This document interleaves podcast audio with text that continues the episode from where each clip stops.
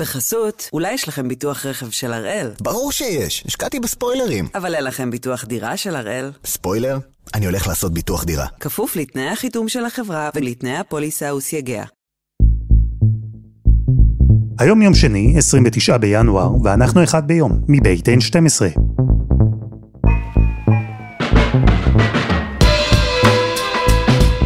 אני אלעד שמחיוף ואנחנו כאן כדי להבין טוב יותר מה קורה סביבנו, סיפור אחד ביום, בכל יום.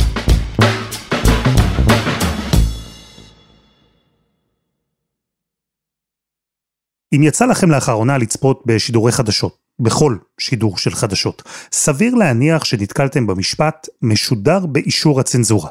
לכאורה, זה מידע שיכול להישמע לא רלוונטי, כאילו, מה זה בכלל אומר? למה לי כצופה זה אמור לעניין? אז יכולות להיות כמה סיבות, אבל המסר העיקרי במשפט הזה הוא שהגוף האחראי במדינת ישראל לסנן ולקבוע מה בטוח לומר ומה מסוכן לומר, עבר על התוכן והכריע שאפשר לפרסם אותו. זה אומר שהפרסום הוא אחראי, בניגוד אולי לאחרים שיפרסמו דברים שמסכנים את ביטחון המדינה. זו אמירה שהפכה לסוג של תו תקן או תעודת כשרות. אבל, במקביל, זו גם פרקטיקה בעייתית, פרקטיקה שעל פניו היא אפילו לא כל כך דמוקרטית, כי הדבר הזה לא קורה רק בתקופת מלחמה, מילא, את זה אפשר כמובן להבין, זה קורה כל הזמן. הצנזורה הצבאית בישראל פעילה באופן קבוע, ומצד אחד, זה גוף חשוב שאמור להגן על סודות חשובים, אבל מהצד השני, מי הם בעצם האנשים שקובעים מה הם סודות חשובים? מה עלול לפגוע בביטחון המדינה? מה מותר ומה אסור לעיתונאים לומר?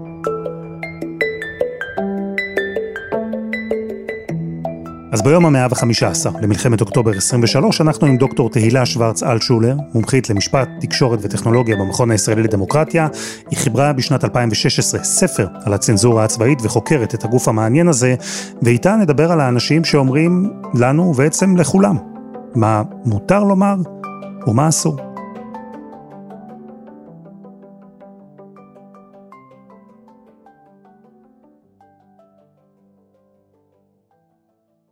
דוקטור תהילה שוורץ אלטשולר, שלום. שלום אלעד.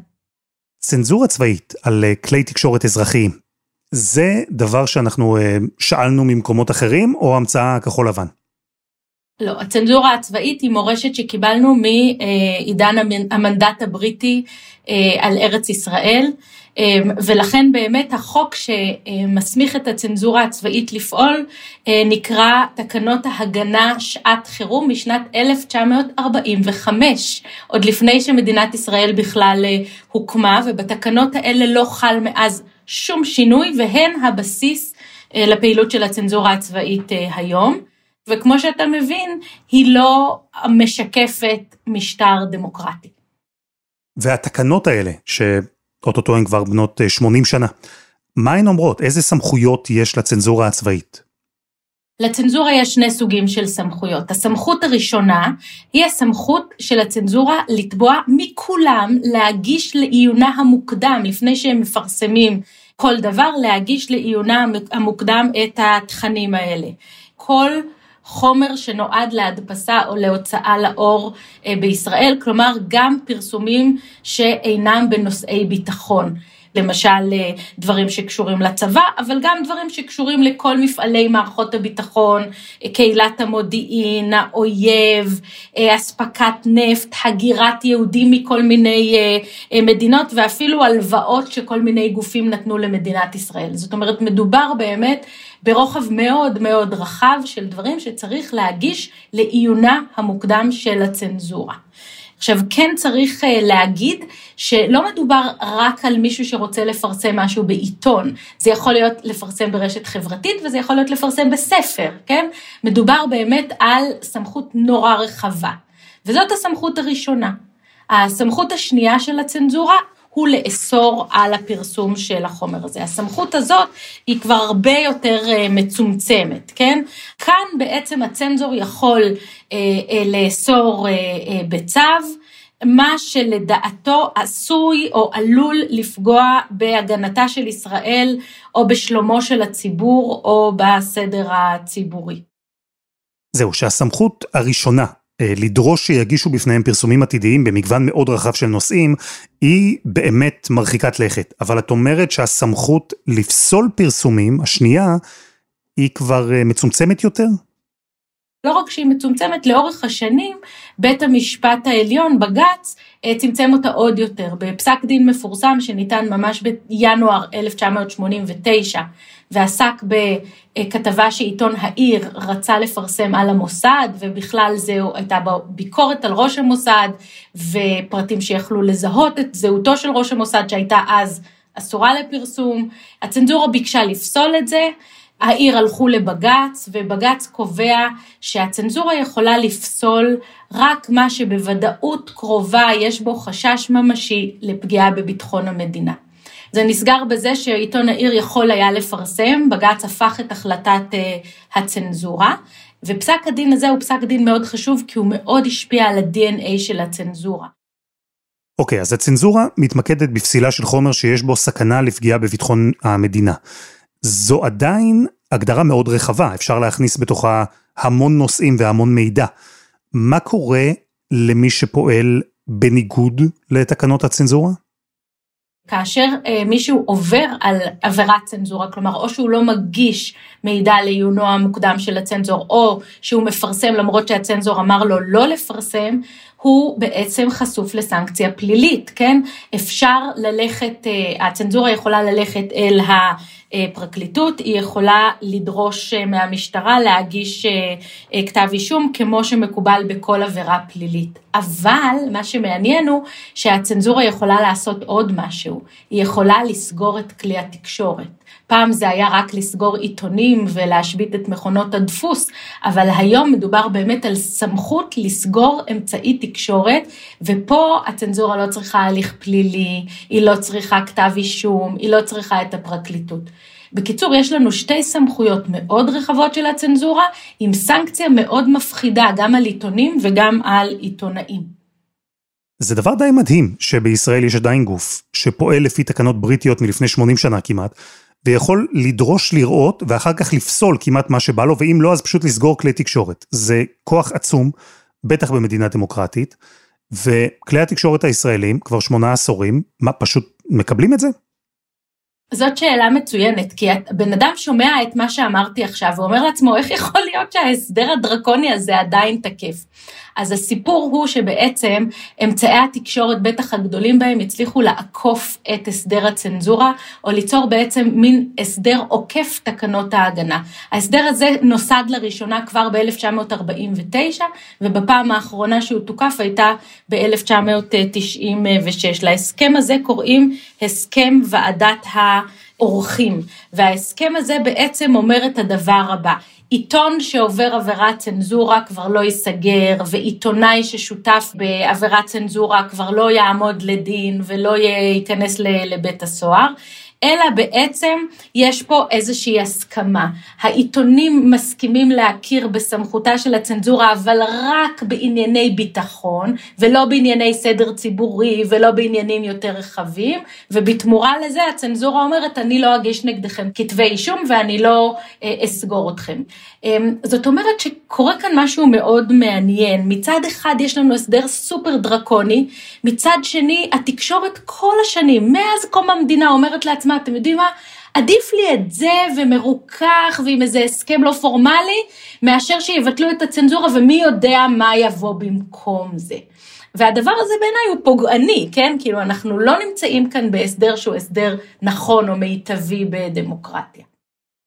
זה מעניין, כי בעצם נוצרה כאן עסקה, סוג של trade-off, בין שני גופים שבסוף יש להם אינטרס מנוגד. התקשורת רוצה מטבעה לפרסם כמה שיותר, בזמן שהצנזורה רוצה מטבעה לצנזר כמה שיותר. יותר מזה, גם אני חושבת שהעובדה שתמיד ההסכם הזה היה יחד עם אה, כלי התקשורת המרכזיים, יצר מצב שבו הצנזורה הייתה חזקה על החלשים, היא הייתה חזקה על העיתונות בערבית, היא הייתה חזקה על העיתונות המקומית, היא הייתה חזקה, זה לא סתם למשל שאת העתירה אה, ב-1989 אה, הגיש עיתון העיר, שהיה מקומון, כן? בעצם נוצר פה אי שוויון גדול באכיפה.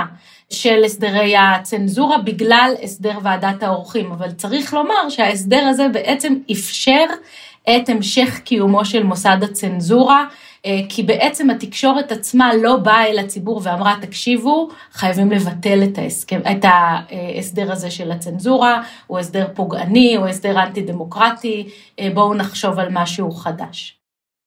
איך בכלל בנוי הגוף הזה, הגוף העוצמתי הזה, כבר כמו שהבנו? יש צנזור ראשי, ומתחתיו, איך זה עובד?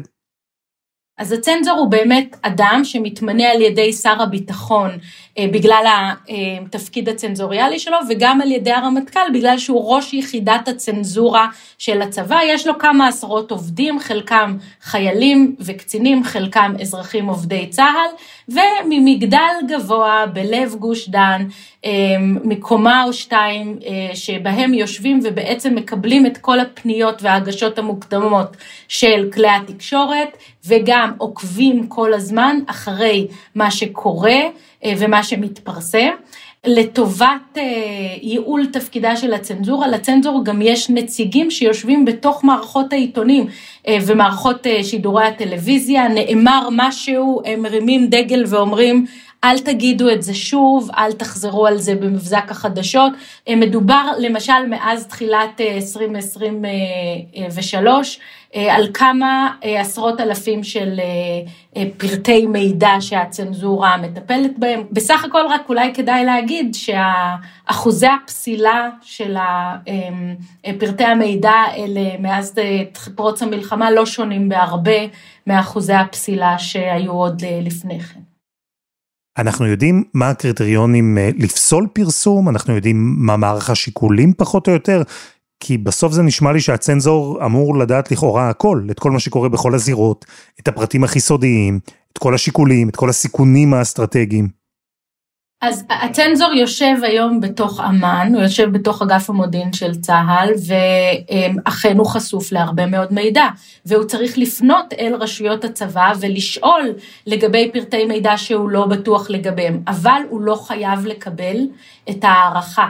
וזה הדבר שכל כך מעניין לגבי התפקיד הזה, מפני שהוא צריך לשאול את עצמו כל הזמן, האם יש ודאות קרובה לפגיעה ממשית בביטחון המדינה. וההחלטה הזאת, האם יש ודאות קרובה, היא החלטה של הצנזור. הוא יכול לשמוע, הוא יכול להתייעץ, הוא יכול אה, לקבל נזיפות, אבל הוא צריך להחליט בעצמו. וזה כבר, אה, אנחנו מכירים באמת מאז שנות ה-60. מי שהיה אז הפרקליט הצבאי הראשי היה מאיר שמגר, לימים נשיא בית המשפט העליון, והוא אה, קבע שיש חשיבות מאוד גדולה בעצמאות של הצנזור, בלי לחץ של הרמטכ"ל, בלי לחץ של דובר צה"ל, בלי לחץ של שר הביטחון, בלי לחץ של ראש הממשלה או של אה, נשיא המדינה, ולא שלא היו לחצים כאלה. אחת הדרכים בעצם להבטיח את העצמאות הזאת היא לדאוג לזה שהתפקיד של הצנזור יהיה תפקיד אחרון בצבא, כדי שהוא לא יחשוש אחר כך, למרות שזה לא תמיד עבד. למשל, קח את מי שהיום היא שרת התחבורה, מירי רגב, היא הייתה צנזורית צבאית ועברה אחר כך מתפקיד הצנזור לתפקיד דובר צה"ל, שזה באמת מעבר מאוד לא בטוח, בוא נאמר ככה, כן, מאוד, אה, אה, אה, מאוד בעייתי. היינו מאוד רוצים לדעת שהצנזור שומר על עצמאותו, היינו רוצים לדעת שהצנזור אה, לא חושב על התפקיד הבא שלו ועל מי הוא צריך ללקק עכשיו, או למי הוא צריך ללקק עכשיו בשביל אה, התפקיד הבא שלו, כי בסופו של דבר, כמו שאמרנו, הוא מחזיק סמכויות מאוד דרקוניות, שמה שמאפיין אותם הוא החשאיות שלהם.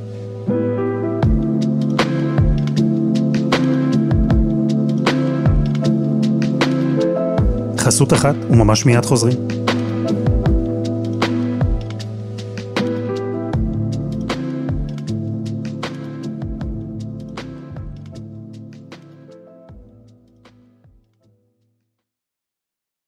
בחסות, אולי יש לכם ביטוח רכב של הראל? ברור שיש, השקעתי בספוילרים. אבל אין לכם ביטוח דירה של הראל? ספוילר? אני הולך לעשות ביטוח דירה. כפוף לתנאי החיתום של החברה ולתנאי הפוליסה וסייגיה. אז דיברנו עד עכשיו על הקשר שבין הצנזורה הצבאית לתקשורת, הרי ברור שזה עיקר הקשר שמנהלים הצנזורים עם כלי תקשורת שמפרסמים מידע. אבל הרי מידע עובר לציבור לא רק דרך התקשורת. ככה לדוגמה, גם פוליטיקאים יכולים לחשוף מידע, לפעמים מידע רגיש, לפעמים מידע רגיש שאסור לפרסום. כשראש הממשלה עושה דברים שבעיניי הם חשובים ונחוצים בכלל, שהממשלה עושה דברים אותו.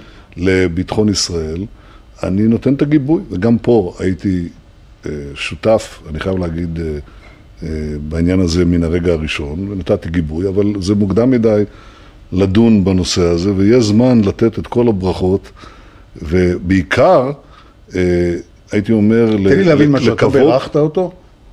באופן אישי? על הפעולה הזאת? באופן אישי? כן. כן. יושב ראש האופוזיציה דאז, בנימין נתניהו למשל, ב-2007, בריאיון לערוץ אחד, חשף בשידור את מה שרשמית הותר לפרסום רק ב-2018, שישראל תקפה מתקן גרעיני בסוריה.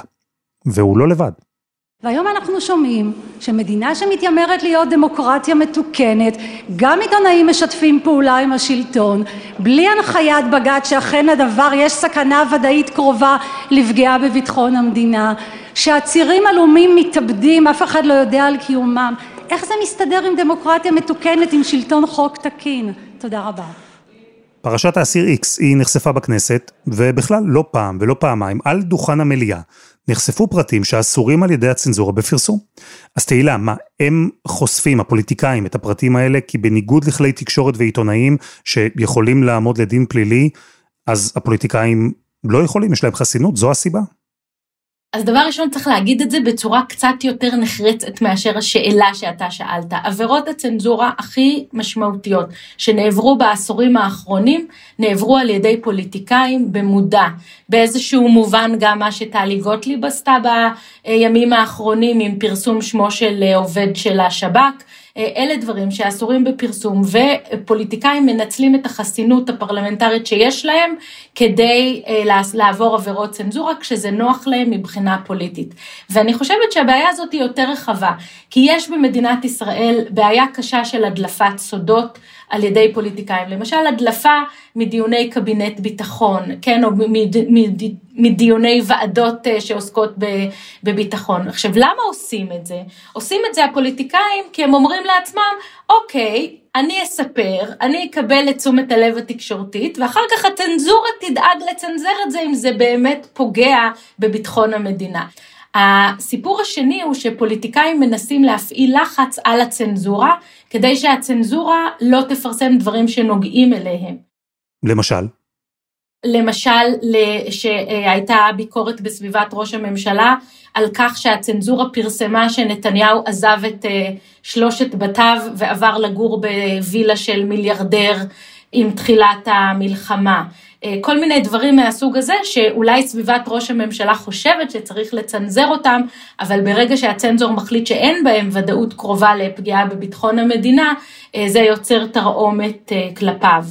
מצד אחר יש גם טענות של פוליטיקאים שהצנזורה צריכה לאפשר דברים שהיא אוסרת לפרסום וככה למשל שוב היו טענות מסביבת ראש הממשלה שהצנזורה אוסרת לפרסם דברים שנוגעים למשל לראש אה, אמ"ן, אה, אהרון חליבה, וזה דבר שאנחנו צריכים גם עליו להסתכל היטב, מפני שהצנזורה בסוף היא יחידה בתוך אמ"ן. מה קורה במקרה כל כך מסובך כמו של המלחמה שלנו, כשבעצם יש דברים שעשויים להטיל ביקורת על אמ"ן עצמה או על מי שעומדים בראשה. איך אנחנו מבטיחים את עצמאותה של הצנזורה אה, האם יש מנגנון שמאפשר באמת לברר שהצנזור הצבאי אכן אה, עצמאי? השאלות האלה הן שאלות שכולן נובעות באמת מהאנומליה הדמוקרטית הזאת שקוראים לה הצנזורה הצבאית. את אומרת, אה, בצדק כמובן, שזו אנומליה דמוקרטית, אבל בסוף הרי גם דמוקרטיה צריכה להתגונן, ואני יודע ששנינו מסכימים שלצד החשיבות הגדולה בפרסום מידע, יש חשיבות לא פחות גדולה בשמירה על סודות, לפחות במקרים מסוימים. ההגנה על סודות ביטחוניים היא דבר הכרחי, זה דבר שהחיים תלויים בו. אבל הפתרון שבדרך כלל נוצר בדמוקרטיות ליברליות כדי לפתור את המתח הזה בין הצורך בצנזורה לבין החשש אה, מניצול לרעה שלה, הוא להרחיק את הממשלה כמה שאפשר מקבלת החלטות אה, אה, בענייני צנזורה. אז אני יכולה לומר ככה, יש מעט מאוד מדינות בעולם הדמוקרטי שמפעילות צנזורה על פרסומים מטעמי ביטחון בשגרה, לא בזמן מלחמה. עכשיו, תשימו לב שאצלנו הצנזורה פועלת כל הזמן, כן? אין הבדל בעצם בין מלחמה לבין את, אה, את שגרה. זה הדבר הראשון. הדבר השני הוא שדרך המלך בעולם הדמוקרטי כדי לטפל בפרסומים שפוגעים בביטחון המדינה, היא להטיל סנקציה מאוחרת, זאת אומרת להעניש את מי שפרסם דברים שאסור היה לו לפרסם, מתוך כוונה שזה ירתיע בפעם הבאה לפרסם באופן לא אחראי. אנחנו כן מכירים עוד מדינות שבהן בעצם מי שמחליט האם לפרסם משהו מטעמי ביטחון המדינה הוא בית משפט. זאת אומרת, הולכים לבית המשפט ומוציאים צו איסור פרסום באישור של שופט מחוזי, ולא באישור של איש צבא כמו הצנזור, כמו שזה נמצא אצלנו. בקיצור, יש הרבה הסדרים, אבל ההסדר שלנו ללא ספק הכי קיצוני, כי הוא חל בשגרה ובחירום, הכי קיצוני, כי הוא כולל מרחב מאוד מאוד גדול של תכנים, והוא הכי קיצוני כי הצנזור יושב ממש בתוך הצבא, ולא אפילו ליד מערכת הביטחון או כחלק מהסדר וולונטרי. אבל את יודעת, אנחנו מדברים כאן על הצנזורה הצבאית והכוח שיש לה והסמכות שיש לה לפסול. בסוף, יש בכלל לכל הדבר הזה משמעות בעידן שבו קיימות רשתות חברתיות? כל אחד יכול לפרסם מה שהוא רוצה, מאיפה שהוא רוצה, להתחבא מאחורי אה, מסך של אנונימיות, או שאפשר גם, את יודעת, פשוט להסתמך על אה, פרסומים זרים ולצטט אותם, כמו שנעשה לא פעם. מה הרלוונטיות של צנזורה על כלי תקשורת ישראלים בעולם כזה, במקרים כאלה? זאת שאלה מאוד מטרידה. בלמשך איזה זמן חשבתי שהעולם הדיגיטלי יחסל את הצנזורה. בסדר? כי ברגע שאפשר לגשת אפילו לאתרים שנמצאים מחוץ לישראל, או שכל אחד יכול לכתוב במדיה חברתית מה שהוא רוצה, בעצם לא יהיה שום מקום לצנזורה. אבל מסתבר שטעיתי. הצנזורה יותר חזקה ממה שאנחנו חושבים. למה? כי מי שיושב כאן בארץ, גם נציגים של אמצעי תקשורת זרים, הצנזורה חלה עליהם. אנחנו יודעים היום שיש דרכים, ומי שרוצה מספיק יכול לחסום גם דברים מהדיגיטל. הוא יכול לחסום גישה לאתרים אה, מתוך מדינת ישראל, הוא יכול לחסום אתרים אם הם נמצאים על שרתים בתוך מדינת ישראל, והוא יכול גם לפנות לבלוגרים, הוא יכול לפנות לאנשים שהם סמי פרשנים צבאיים וכותבים דברים בטוויטר או בפייסבוק, ולהגיד להם, אתם חייבים להגיש לי חומרים לעיון מוקדם. ומה שמסתבר בשנים האחרונות זה שהצנזורה הצבאית אכן עושה את זה. ובשנת 2016 היא הוסיפה את סוגי המדיה הדיגיטלית גם לרשימה של מי שחייבים להגיש חומרים לעיון המוקדם שלה. זאת אומרת, הצנזורה לגמרי לא רואה את עצמה כמי שלא יכולה לטפל במרחב הדיגיטלי. זה נכון שזה יותר מסובך, אבל מי שחושב שהיום אי אפשר, טועה. אז מעניינת אותי פה דעתך האישית. בתור מי שחוקרת את הצנזורה הצבאית ומצד אחד מצביעה על הבעייתיות שבגוף הזה במדינה דמוקרטית, אבל מהצד השני את גם מבינה וגם אה, תומכת ברציונל של הצורך לשמור על סודות כשזה נוגע לביטחון המדינה. אז מה הפתרון בעינייך? מה תהיה דרך אה, טובה יותר מאשר הדרך הקיימת היום? ההצעה שלי ושל דוקטור גיא לוריה בספר שלנו אה, מורכבת בעצם משלושה חלקים. הדבר הראשון בתוך המשולש הזה הוא שהצנזורה הצבאית תהפוך למוסד מייעץ. אולי בתוך הצבא, אולי מחוץ לצבא, אבל היא לא יכולה להיות המוסד עם הסמכויות הדרקוניות שיש לו היום. ואז עיתונאי שמתלבט יוכל ללכת ולשאול, לקבל פתק שזה בסדר או לא בסדר אה, לפרסם דבר מסוים. במקביל צריך לחדד יותר את העולם של הוצאת צווי איסור פרסום מסיבות ביטחוניות. היום אי אפשר להוציא צווי איסור פרסום מסיבות ביטחוניות, אלא רק מסיבות משטרתיות, למשל כשיש חקירה אה, מתנהלת או כל מיני דברים כאלה. ואז אם התקשורת תחשוב שזה לא בסדר, היא תוכל לעתור או לערער על אותו צו איסור פרסום, כמו שזה קיים לגבי כל המרחבים האחרים שאנחנו מנסים לשמור עליהם. והדבר השלישי אה, שצריך לעשות הוא לסדר קצת את העבירות הפליליות שעוסקות בגילוי סודות. יש הרבה עבירות פליליות שאוסרות על גילוי סודות, מעבירות שאוסרות על אנשי ציבור אה, ועובדי ציבור לספר סודות שהם נחשפו אליהם, ועד מה שנקרא ריגול חמור. עכשיו, העובדה שכי, שיהיו אה, עבירות פליליות שמנוסחות באופן מחודד, שיודעות להבדיל בין מי שפרסם ראשון את המידע למי שאחר כך שיתף את המידע ברשת חברתית. כל הדבר הזה ייצור איזה מערכת שישראלים ידעו מה מותר ומה אסור. זה לא יהיה משהו כל כך רחב. ואמרתי כבר קודם, הדבר הכי חשוב זה שמערכת הביטחון תשמור על הסודות שלה. ראינו את זה בשביעי לאוקטובר, יודעים עלינו הרבה יותר ממה שאנחנו חושבים. יש בעיות קשות של אבטחת מידע ואבטחת סייבר, אז מעבר לפוליטיקאים, כדאי גם לשים לב באמת לאבטחת מידע בתוך מערכות הביטחון עצמם. דוקטור תהילה שוורץ אלטשולר, תודה. תודה רבה אלעד.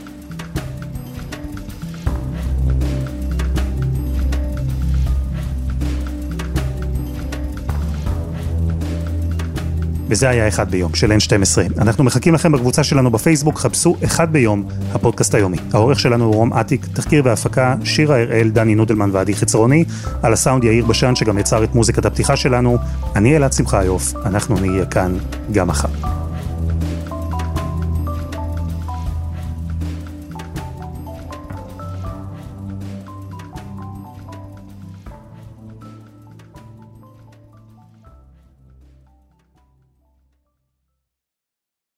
בחסות, אולי יש לכם ביטוח רכב של הראל, ברור שיש, השקעתי בספוילרים. אבל אין לכם ביטוח דירה של הראל. ספוילר? אני הולך לעשות ביטוח דירה. כפוף לתנאי החיתום של החברה ולתנאי הפוליסה וסייגיה.